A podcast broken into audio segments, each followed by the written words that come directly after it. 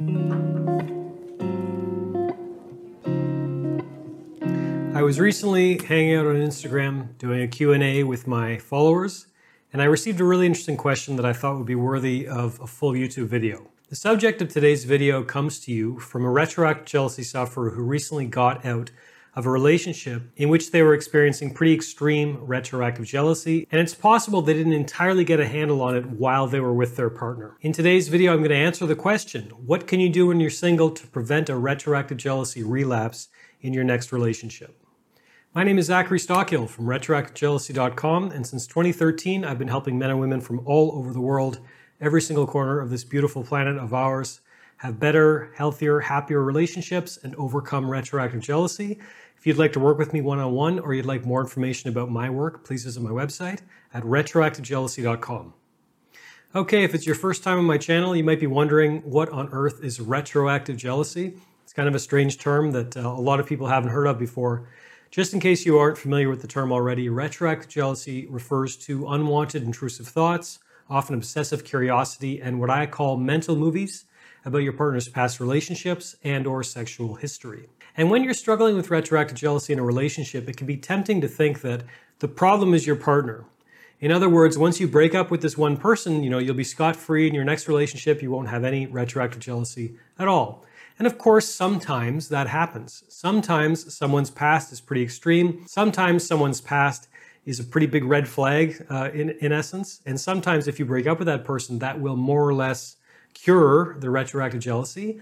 However, in my experience, doing this work for over 10 years, hearing from so many thousands of retroactive jealousy sufferers from around the world, in my experience, that is more of the exception rather than the rule. In other words, this nasty little issue of retroactive jealousy has a bad habit of following people into consecutive relationships.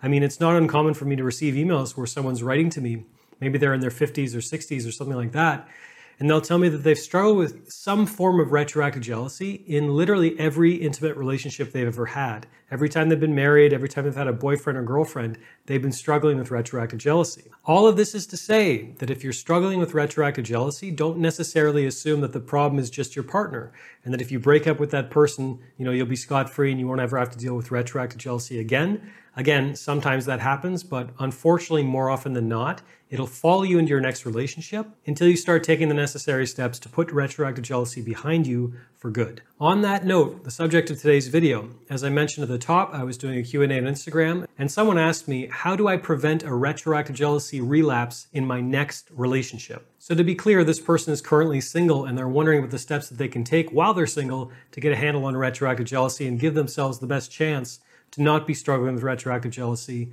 the next time they have a relationship. The first thing I'll suggest is now is a time for building new habits.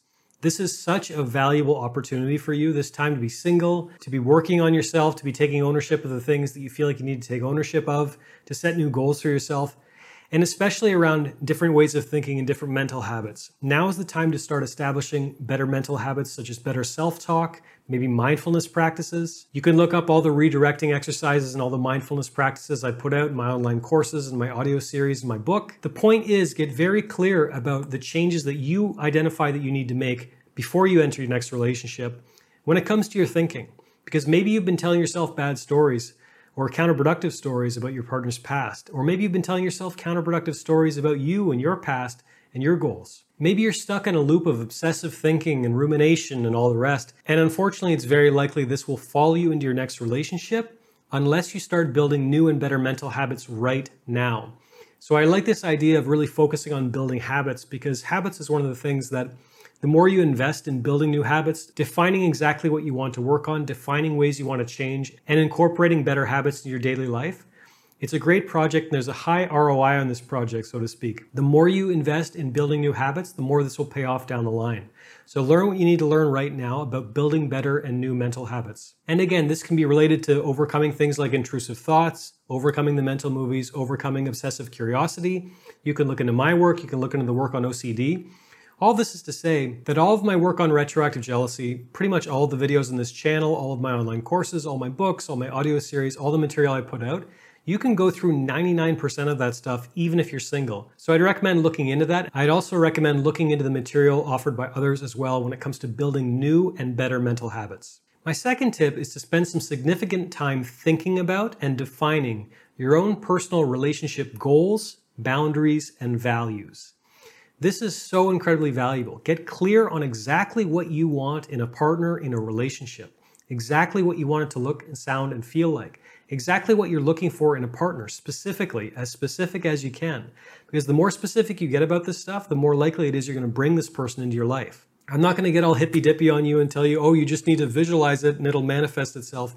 Absolutely not. But if you go looking for something very specifically, whether it's good or bad, chances are very good you're going to find it. And aside from getting very clear on the exact type of relationship you want, the type of partner you want, think hard about your personal boundaries, deal breakers, your standards for relationship, the kind of behavior you're not going to put up with. Perhaps someone's past would indicate to you that it's a glaring red flag.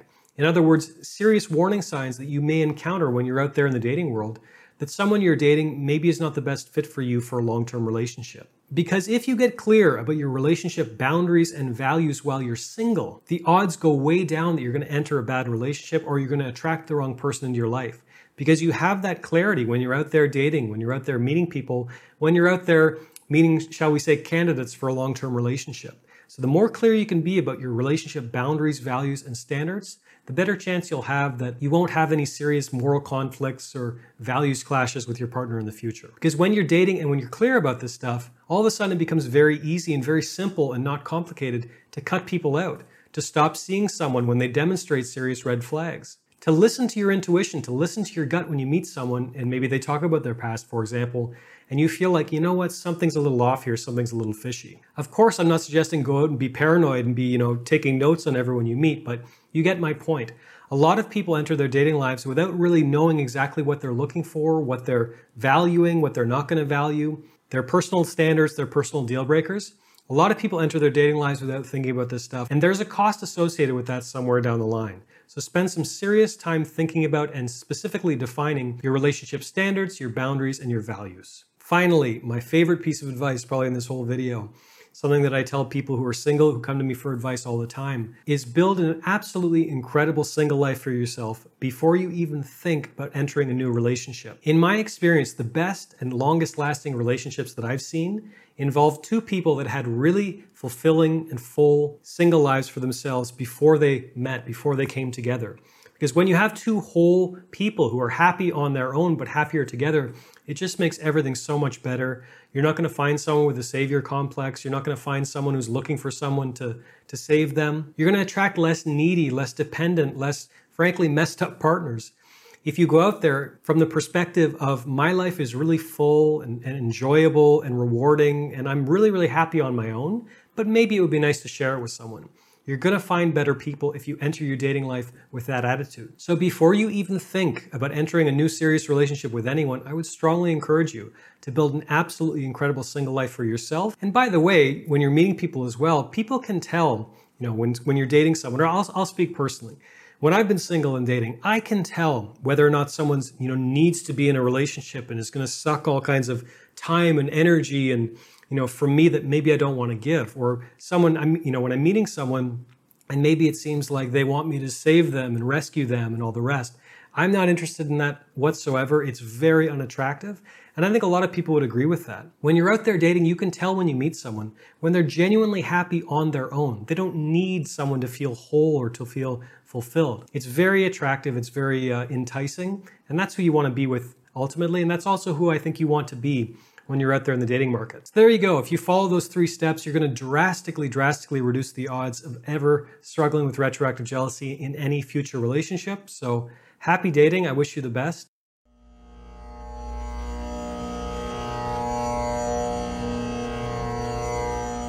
Thanks for listening to the Zachary Stockill podcast. If you enjoyed this podcast, please be sure to subscribe and leave a rating and review on Apple Podcasts or your podcast app of choice. To learn more about my work on jealousy, relationships, and more, please check out my YouTube channel at Zachary Stockill. For information about my online courses, books, and coaching service, please visit my website at retroactivejealousy.com.